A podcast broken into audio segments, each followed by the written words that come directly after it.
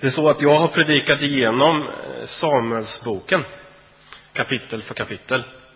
Och nu har jag kommit till kapitel 8. Eh, så om du har en bibel med dig så slå gärna upp, häng med i texten. Så ska vi se. Ibland kan det vara så att bibeltexter, vissa bibeltexter, man bara, ja, vad ska jag få ut av den här texten liksom? Det, det säger mig ingenting. Men sen när man börjar liksom gå lite på djupet så märker man att, oj, det här var ganska intressant faktiskt. Vi ska se om det här är en sån text. Vi läser. Första Samuelsboken 8, vers 1. När Samuel blev gammal satte han sina söner till domare över Israel. Hans förstfödde hette Joel och hans andra son Abia. De var domare i Beersheba. Men hans söner vandrade inte på hans väg, utan vek av från den och sökte orätt vinning. De tog mutor och förvrängde lagen. Då samlades alla de äldste i Israel och kom till Samuel i Rama och sa till honom du är gammal och dina söner vandrar inte på dina vägar. Sätt nu en kung över oss till att styra över oss, så som alla folk har. Ja, bakgrunden är så här. Fram till det här tillfället så har Israel styrts av domare. De har inte haft någon riktig kung. Utan när det har dykt upp ett problem som man behöver ledarskap, då har Gud liksom valt ut en person gett han liksom kraften att leda folket. Och sen när krisen är över, då har liksom den personen återvänt till sitt tidigare liv och sådär. Samuel sticker ut lite för han var verkligen en riktig gudsman som levde för Gud hela livet och som fungerade lite som en ledare genom hela livet. Folk kom till han liksom och bad om hjälp och råd och han liksom, han var duktig på det där. Han var nära Gud och han ledde folket på ett bra sätt. Han är ett riktigt föredöme. Eh, så en domare är mer så här en, en liksom krislösare. Och en kung, å andra sidan, det vet vi vad det är. Liksom. Det är ju en person med, som, som verkligen regerar och som får sitta kvar som kung över hela, under resten av sitt liv. Och så förs makten vidare till hans son. Ehm, och det verkar som att Gud ville ha det på det här sättet med domare. För att Gud ville vara Israels kung. Och vid behov så lyfter han fram en speciell person för att hjälpa till. Liksom. Och nu här, Samuel är som jag sa en väldigt bra domare. Men han börjar bli gammal och vill på något sätt försöka föra vidare sitt goda ledarskap på något sätt. Och då tänker han på sina söner. Och det här är ett av Samuels få dokumenterade misstag. Här gör han bort sig. Och jag vet inte hur ni känner, men visst jag kan tänka mig att man känner igen sig lite i det här, att man ser inte sina egna barns brister. Samuel var en riktig gudsman, men hans söner var ju ogudaktiga helt enkelt. Och det här verkar inte Samuel ha uppmärksammat överhuvudtaget liksom. Och det är någonting att lära sig av det att ens egen tro och ens egna val man har gjort i livet förs inte automatiskt vidare till ens barn, hur man än skulle vilja liksom. Det man kan göra är ju liksom att ge dem förutsättningar. Man kan liksom lära dem vad det innebär att vara en kristen. Man kan berätta om Jesus. Man kan visa hur man läser Bibeln. Man kan lyfta fram dem i en gudstjänst som vi har gjort idag och be Gud välsigna våra barn. Låta dem få bli en del av gemenskapen på så sätt. Men till syvende och sist så är det ju alltid var och ens fria vilja att tro på Gud och leva för Gud eller inte. Och så kommer vi till nästa grej då. Eh, Israels äldste, gammelgubbarna liksom, som hade koll på läget i sin klan eller så. De ser att de här sönerna är inte bra ledare. Vi måste göra någonting. Vi måste sätta ner foten. Så de beger sig till Samuel. Och, och så säger de till honom att dina söner är riktigt, riktigt dåliga på att leda folket. Vi vill inte ha dem som ledare. Ge oss en kung istället. Och för det första, jag är imponerad av äldstebrödernas, eller vad man ska kalla det, eh, förmåga att våga säga ifrån när någonting är fel. Det är det första vi lyfter fram. Det är det positiva i det här. För allt för ofta så tror jag att om vi tänker församlingen liksom, att om en ledare är dålig, vågar vi säga det då? Vågar vi ta upp det? Alltså inte för att kritisera på så sätt, men för att helt enkelt säga ifrån att det här är en församling, det är inte vad som helst liksom. Vi kan inte styra det här på ett dåligt sätt liksom. Att våga säga ifrån när det är dåligt. Det är din rättighet och din plikt liksom som medlem i församlingen. Det, församlingen tillhör inte ledarskapet. Ledarskapet är till för att tjäna alla som är med liksom. Och de tar det ansvaret. De säger ifrån. Samuel var tydligen inte benägen, han kunde inte se felen och bristerna hos sina söner. Men de här gör det. Så det är ju bra. Så långt är, gör äldste rätt. Men så kommer vi till min kritik av de här äldstebröderna. Därför att vad är det de säger egentligen? De vill ha en kung. För att alla andra har ju det. Där blir det fel. Ehm, och jag skulle inte nödvändigtvis säga att Bibeln är emot att Israel så småningom ska få en kung. Det står nämligen i Moseboken några böcker tidigare i Bibeln liksom att ja, när Israel vill ha en kung så ska det gå till på det här sättet. Då ska ni göra så och så och så. Så det finns liksom med. Men anledningen till att vilja ha en kung är fel. De säger för att alla andra har ju det. Alla andra folk runt omkring Israel har en kung. Och här är ett klassiskt misstag som vi kristna också måste se upp med. Därför att Guds folk i alla tider har alltid kallats till att vara annorlunda. Att inte vara som alla andra. Åtminstone inte när alla andra gör fel eller lever på något sätt som inte stämmer överens med hur Gud vill. Liksom. Vi ska vara annorlunda. Jesus pratar om att ni ska vara ett ljus i mörkret. Folk ska kunna se att ni är något annorlunda. Ni gör, försöker åtminstone göra gott. Liksom. Och här kan man nästan känna av att Israel äldste är avundsjuka på alla andra folken. De har en ståtlig och pampig kung. De har ett hov. De har ett palats, liksom. Vad har vi, tänker de. Vi har en domare som sitter och, i ett eh, bonnishus någonstans i någon bonnig liten håla och, och dömer. Liksom. Nej, vi vill ha det här flashiga, liksom, det pampiga. Och det är fel anledning till att ha en kung. Jag säger inte att det måste vara fel att vilja ha en kung, men anledningen måste vara rätt. Och sen är det ju faktiskt så att de hade ju redan en kung. Gud var Israels kung. Israel vill ha en kung, vilket de säger några verser senare, som kan föra deras krig. Ni som lyssnade på förra gången jag predikade utifrån Samuelsboken, ni minns att filisterna anföll Israel. Och Israel var riktigt illa ute. Det var kört. Men så ber, Gud, eh, så ber Samuel till Gud och Gud kommer och räddar dem från filisterna. Gud kunde kriga för Israel, eller hur? Han kunde verkligen. Det var inget snack om att Gud har den makten. Han är en bra kung som kan leda folket rätt. Jag tyckte att Konrad var bra.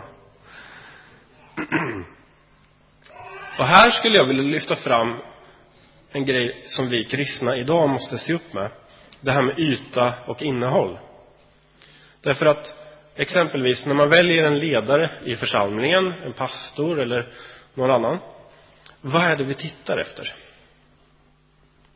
Vill man ha liksom en ståtlig person eller vill man ha en person som lever nära Gud? Vad är det du vill ha för ledare i församlingen? Vad är det du vill lyfta fram i en person, liksom? När du tänker på de här sakerna. Det är viktigt att fundera på. Vill man, eller när man har flyttat till en ny stad och så ska man gå med i en församling. Och så finns det fem olika församlingar. Vilken väljer du liksom? Den som är flashigast? Eh, där det är mest unga människor, där det är bäst musik. Men innehållet, när de väl träffas och pratas så pratar de bara om helt andra saker liksom. Det verkar inte finnas någon riktig substans i liksom det hela. Eller försöker du lära känna människor som, som vill leva nära Gud? Där det inte kanske är alltid så flashigt, men det, det finns någonting där bakom ytan. Det är någonting att faktiskt fundera på, för annars kan man lätt gå vilse, tror jag. Ska vi gå vidare?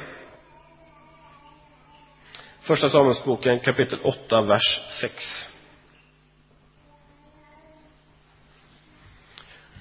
Det var i Samuels ögon ett dåligt förslag när de sa, ge oss en kung till att styra över oss. Och Samuel bad till Herren. Då sa Herren till Samuel, lyssna till folket i allt de säger till dig. Ty det är inte dig de har förkastat, utan det är mig de har förkastat, så att jag inte ska vara kung över dem. Så har de alltid gjort, från den dag då jag förde dem upp ur Egypten, ända till denna dag. De har övergivit mig och tjänat andra gudar, och så gör de också mot dig. Men lyssna nu till deras ord. Du ska allvarligt varna dem och förklara för dem vilka rättigheter den kung får som kommer att regera över dem. Okej, Samuel tycker det här är ett dåligt förslag. Och jag kan mycket väl tänka mig att de sitter där och diskuterar, Samuel och de äldste liksom. De framför sitt förslag och han säger Nej, det här är jättedåligt. Så, så här får det inte gå till liksom. Det här är inte bra. Och där undrar jag lite så här, man får göra en reflektion över det här med, alltså Samuel var en profet. Han liksom förmedlade Guds ord liksom till folket. Han var ju en profet liksom. Ska man inte lyssna på en profet när han talar? Och hur vet man att en profet talar det som är rätt? Många av oss har fått, fått höra från folk ibland profetiska budskap även i vår tid. Många här inne kan säkert minnas nu tillfällen när någon har sagt till dig att ungefär så här. Jag tror att Gud vill eh, säga någonting till dig. Och så framföra någon form av budskap till dig. Hur vet man att det verkligen är från Gud? Vad är det som avgör?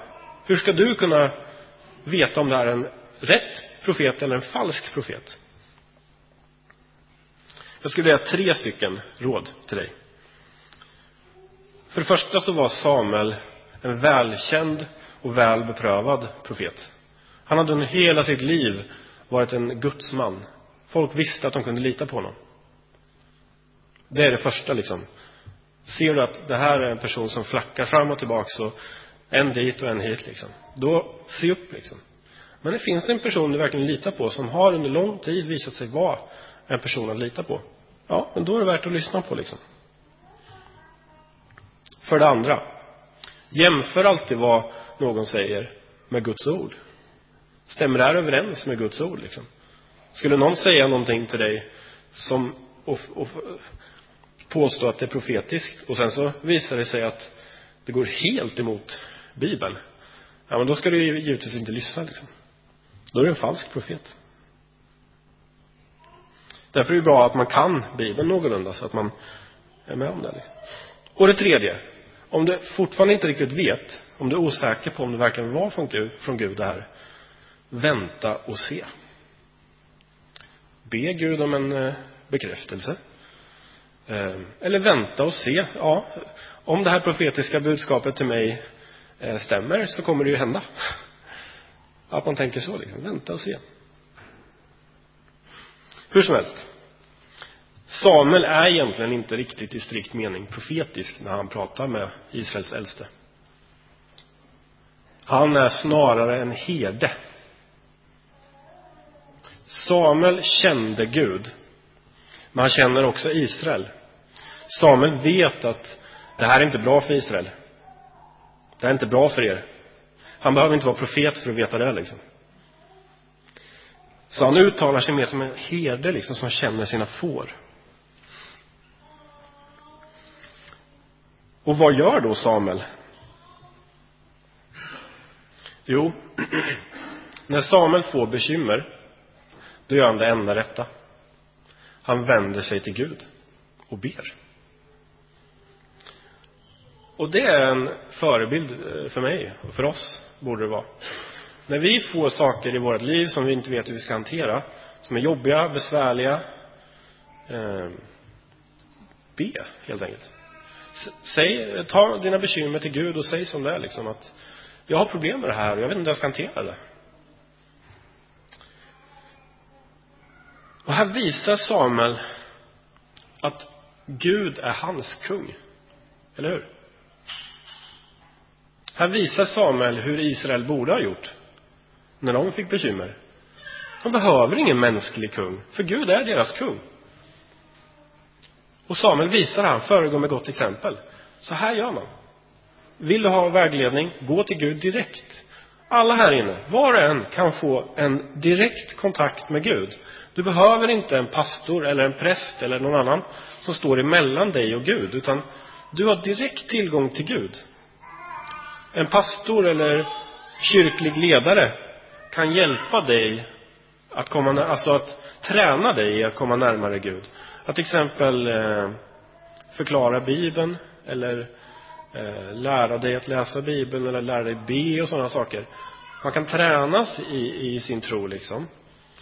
Men det är ju ingenting som att någon ska förmedla alltså någonting, utan du har direkt kontakt med Gud. Vill du prata med Gud så kan du gå till honom direkt. Du behöver inte gå via någon annan.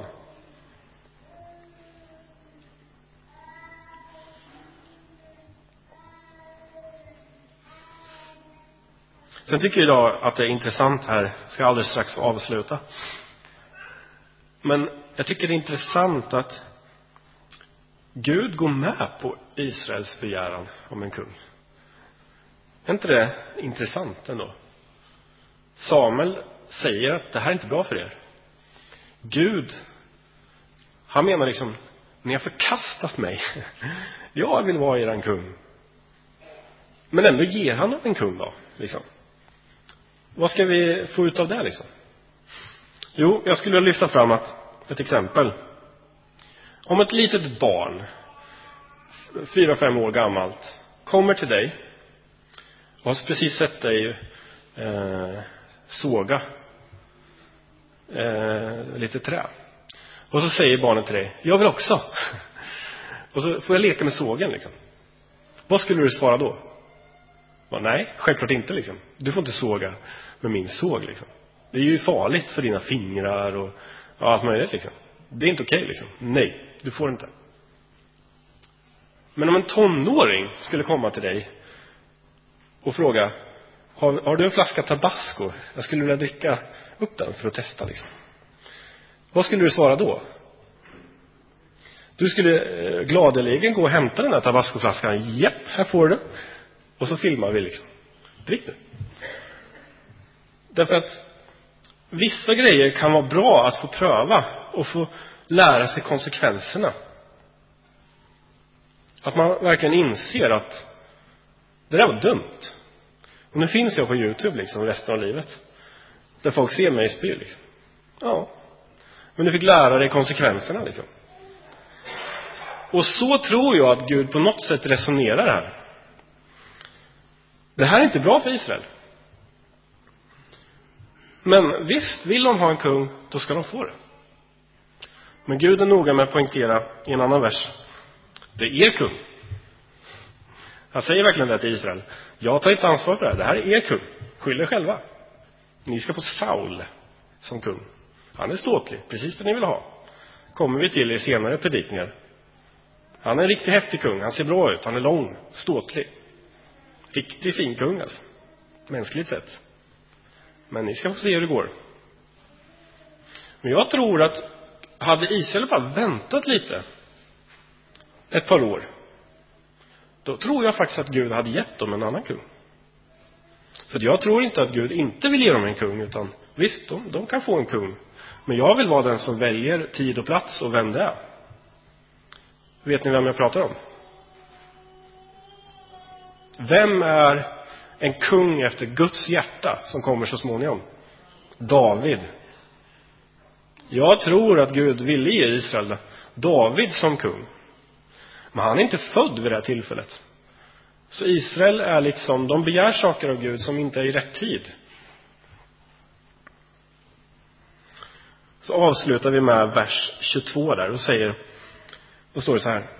Då sa Herren till Samuel lyssna till deras ord och sätt en kung över dem. La ni märke till att Israel får en kung, men det är ändå Gud som bestämmer. Liksom. Så Gud är ändå deras kung. Och det är någonting för oss att komma ihåg också. Visst, vi kan sätta personer som ledare. Men trots det så är det ändå Gud som är högst, eh, högst liksom. Hur mycket vi än försöker komma undan Guds ledarskap så är det ändå Gud som tillsätter ledarna. Liksom. Så Israel kom inte undan ändå. Liksom. De blev inte av med Gud som kung. Trots att de till synes försökte.